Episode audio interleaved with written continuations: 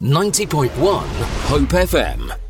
Uh, 21 minutes past 8. And if you're a regular listener to this Monday uh, breakfast show uh, with Jonathan, you'll know around about this time um, he'll have his uh, community focus, um, usually heading over to BCP Council, maybe talking uh, to a different department, a focus on a different department, speaking to uh, a local organisation that's doing some work with the council. Well, I'm delighted to say our special guest on the breakfast show this morning is Peter Hakin, who is the head of regulatory services at BCP Council, which includes um, environmental health, trading standards. Have I got that right, Peter? Yes, that's right. Yes. Good morning to you, and thank you for inviting me on your show. Uh, no uh, problem. So, I mean, as we head into a lockdown 2.0, I expect it's been um, a a very busy time uh, for yourself. In fact, I know it has, seeing some of the numbers and some of the stuff um, that you've been doing. But before you get into uh, maybe um, what you've been doing for this second lockdown, um, just tell us what um, regulatory services is. Well, it's a, an, an, unfortunate turn of phrase. Um, it doesn't convey much meaning, but in essence, I manage the environmental health and trading standards um, teams. So we're responsible for a very wide range of services. So, for example, the food hygiene rating scheme, that's um, ensuring that food is safe to consume. Um, we deal with rogue traders who, who sort of unfairly trade with um, vulnerable people. We ensure that businesses trade uh, fairly. We run port health services, that's about imports and exports. Uh, we try and uh, deal with environmental pollution and air quality, and we deal with nuisance neighbours, and of course we deal with infectious disease control, uh, not least COVID-19. So, in, in times gone by, maybe trading standards and um, sort of a public health you wouldn't think would go too much hand in hand. I can't think of a time when those things haven't gone hand in hand in recent times. So, it, it, makes sense that those things would probably be coming under the, the same um, um, umbrella, um, as it were. Yeah. Um, so, um, in usual times, we're not in usual times, but how would those environmental health trading standards, how would they sort of cross over with what you do? I think, yeah, very much it's about um, our engagement with the business community. So very much it's about making sure that businesses trade safely and fairly. And that's really what environmental health and uh, trading standards are about as it goes uh, with regards to the business community. We'll talk about some of the stuff, um, uh, work you've been doing with businesses and how the businesses have been getting on um, in a little bit. We'll, we'll talk about um, the customer um, first in yeah. all this. So, what's a council sort of been doing to help keep customers safe during the COVID pandemic? I mean, everyone's seen who lives in Bournemouth the, the signposts on the floor, um, the markers mm-hmm. for social distancing, but in particularly um, regulatory services. Uh, what have you been doing? Well, a lot of our work has been assisting businesses to help them to abide by the rules which actually this time round are rather complex compared to the first time round. Um, so, um, first time round, it was about mainly dealing with the business closures. Mm. Um, then they started to reopen. So a lot of our work was around making sure that they're able to trade safely. So things like track and trace, ensuring they've got correct distances, that people are wearing face coverings, that they're carrying out adequate cleansing routines. Um, so we've had environmental health officers and trading standards officers out and about, along with what we call information officers. So these are not particularly enforcement staff, but they're there to help businesses.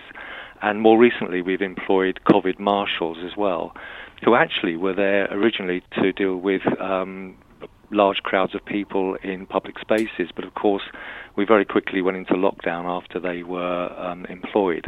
So now the COVID marshals are also assisting um, businesses. Um, we have actually worked very closely with the police as well.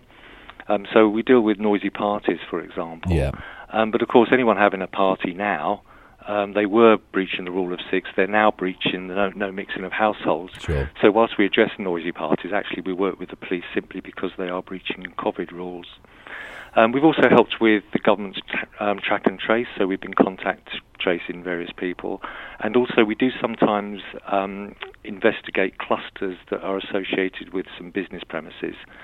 Um, I think one of the big things we've done as a council, though, you might have heard of Together We Can. Yeah. Um, that's an initiative where we've been working with voluntary organisations and community groups and volunteers to provide help and support um, to vulnerable people across Bournemouth, Christchurch, and Poole to help them get through this crisis and in particular to make sure they've got adequate care and support, and also to make sure, obviously, that they have enough food and essential household items. So that service has had thousands and thousands of requests, and we've helped thousands of people. So it's been a very, very um, you know much needed service. So, in terms of the difference between the last lockdown back in um, March and April and beyond um, yeah. compared to compared to this time.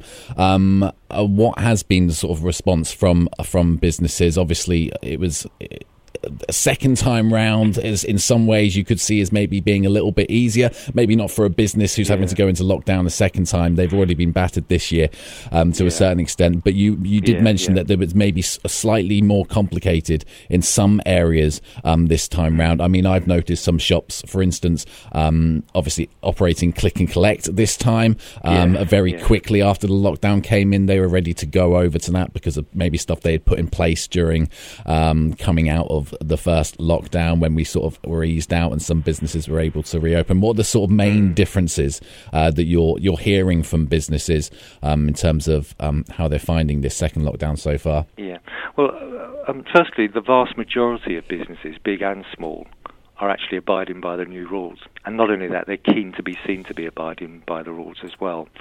Um, like you say, it's a different lockdown this time, and I'm sure people have noticed that. Um, there's a, a, lot more businesses are allowed to trade in different ways. So click and collect is a good example of that. Um, they're also allowed to use their businesses as offices. So you know, as an example, estate agents. Um, they, they may appear to be open, but actually the staff are just going in using them as offices. Um, so um, there, there, there's generally businesses are, are prepared to comply with the new rules. I think one of the challenges is that there's a lot more confusion out there now because the ru- the rules themselves are a lot more confusing. So, do you think that's and confusing so for the for the businesses more and members of the public more because um, it feels different this time around, and whether yeah. that's because people yeah. are maybe a bit complacent this time around, or uh, because they're simply confused and not don't know what's going on. Uh, what are the sort of main yeah. points of confusion that you're hearing? Yeah, I think um, I think actually it's a bit of both. Actually, I think there is more confusion um, uh, both amongst the businesses themselves as well as the you know members of the public. So, I mean, a, a, good example that you gave was the click and collect. So, a lot of people are reporting businesses as not being compliant because they're seeing the businesses open and staff working inside them. But actually, those staff are just operating click and collect, so clearly they have to be there. Um, so that's a good example of where there's been some uh, confusion. Um, we've had a lot of inquiries from businesses as well who are not absolutely sure whether they can open or not. So again, some carpet shops have come to us, for example, mm. saying, well, they consider themselves to be a DIY store because they're selling hardware floors, for example. Well, it's been clarified since that they can't open on that basis. Um, there's been confusion about car washes, whether hand, you know, hand car washes have to close, but what about automated ones? Mm. So again, it's been clarified that they need to cl- uh, close. We've had questions from workplace canteens because, in theory, they're supposed to be closed. But not if staff can not find food elsewhere, then they can open. And there are exemptions to that as well. Sure. So, for example, hospitals. So um, it's it's difficult actually to give advice on the radio this because of the complexity of the regulations. Um, my advice to businesses is to go online to the, the uh, gov.uk website and type in coronavirus and it takes them through to the guidance then and gives them an indication as to whether they can open or not, and if they can open, how they're supposed to be operating safely. And are you getting many businesses coming to you saying that they um, they haven't been uh, told? Um, is that is the communication this time uh, around? There was were some complaints last time that maybe communication people were very yeah. confused last time as as commu- lines of communication, whether through yeah. um, direct communication or or what resources available um, better this time around? Mm-hmm. I think um, what we have had is businesses saying, obviously the confusion there, they're, they're just not sure. Um, the other thing is that the messaging, I think, wasn't as clear as last time. So last time it was absolutely clear you will mm-hmm. close, people will not leave their houses, you will stay at home. Well, that messaging hasn't been quite the same this time, or there hasn't been that same level of emphasis. And that's what businesses are reporting to us. And what we have noticed this time is a larger number of businesses not prepared to follow the rules. Um, as I say, still the vast, vast majority are compliant by the rules. The confusion out there we're clarifying when we contact them, or in fact when we get complaints about them, we visit those businesses and we clarify what the rules are. And then when we do that, the businesses by and large agree to abide by those rules. And I have to say, sometimes it's been the other way around. Businesses have closed, and we've actually told them, in fact, you don't have to close. Okay. You can open so long as you operate something like click and collect. But I would say for that, those minority of businesses that are not prepared to abide by the rules, and there have been a few like that. Mm-hmm then reluctantly we're having to go down an enforcement route.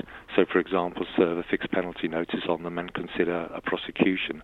But that really is a very last resort for us. But we will do that uh, where businesses steadfastly refuse to abide by the new rules. 90.1 Hope FM.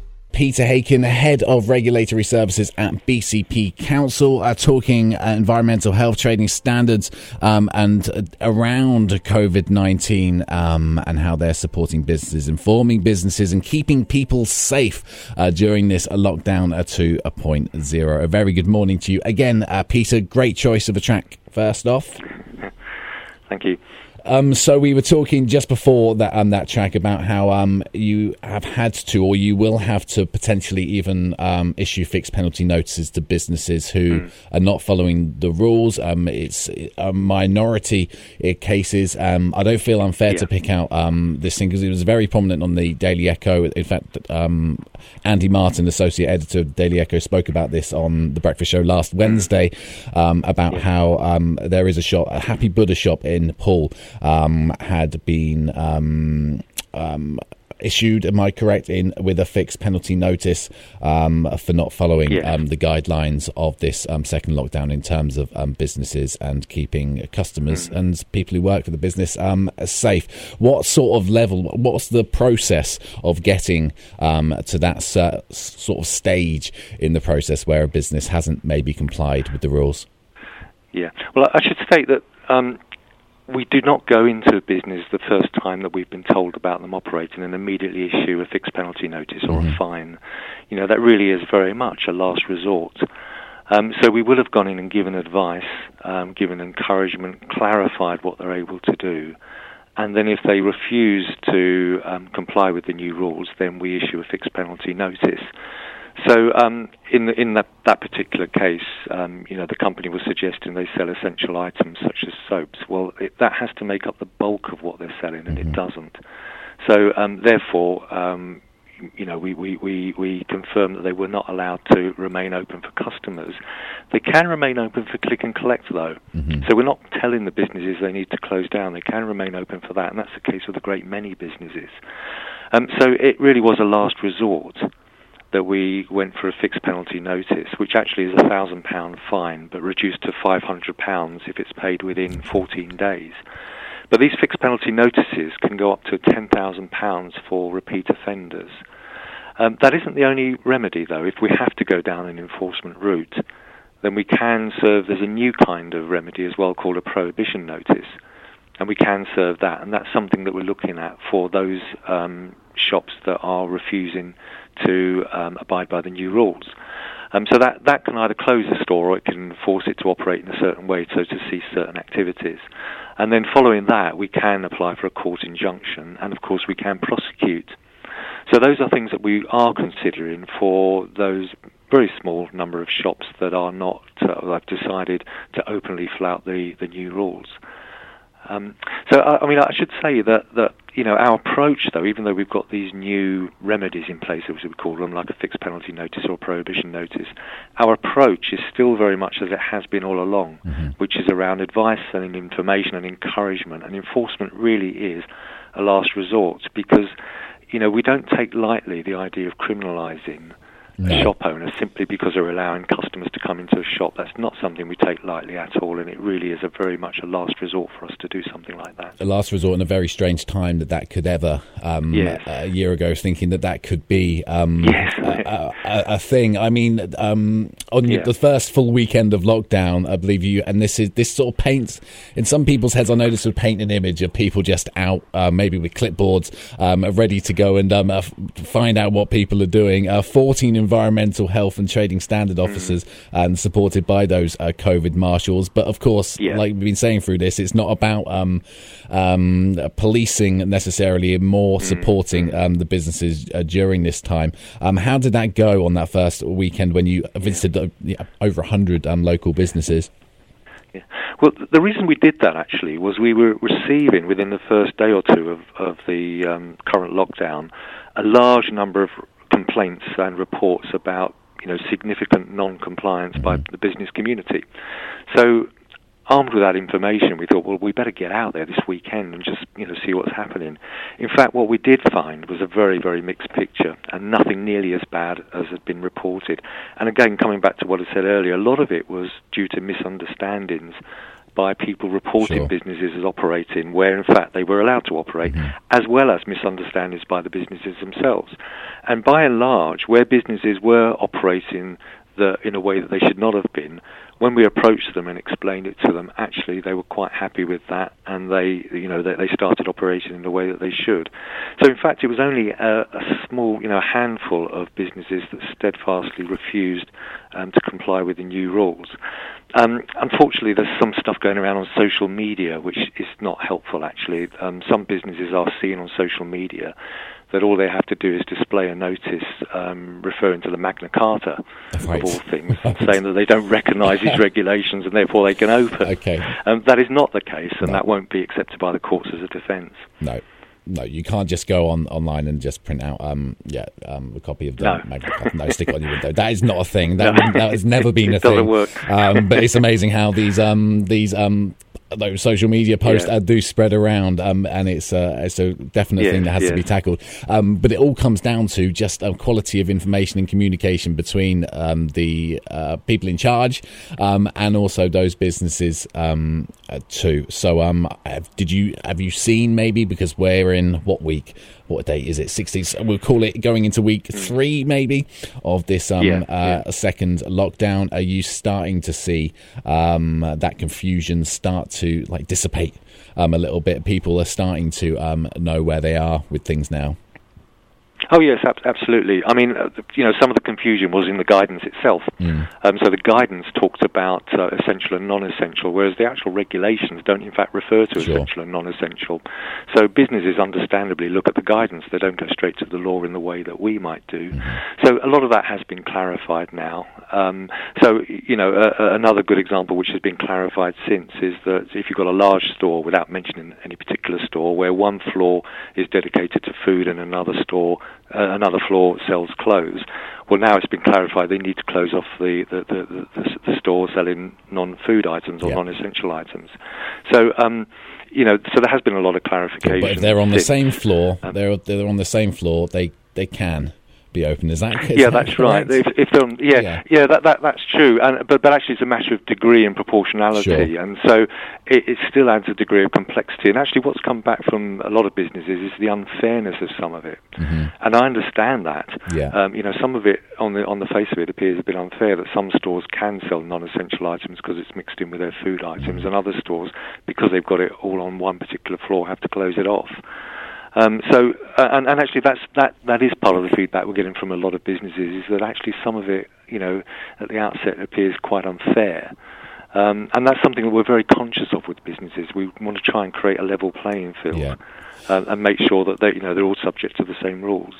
Okay, so um, in terms of what people can do, then, if they have concerns about businesses maybe not operating safely, or a business itself is still are not quite sure on what they can and can't be doing in terms of um, opening at this time, uh, what can they do? Yeah. Well, you can call us actually. So, um, a business operated in Bournemouth, Christchurch, and Poole area, or or um, residents who have concern about businesses, you can call us on our numbers. It's, it's 01202 795 000. And that's a general number, and you can um, explain what the situation is, whether you need business advice if you are a business, or whether you're concerned about the way a business is operating. And um, someone will get back to you with um, an explanation of what we're going to do next.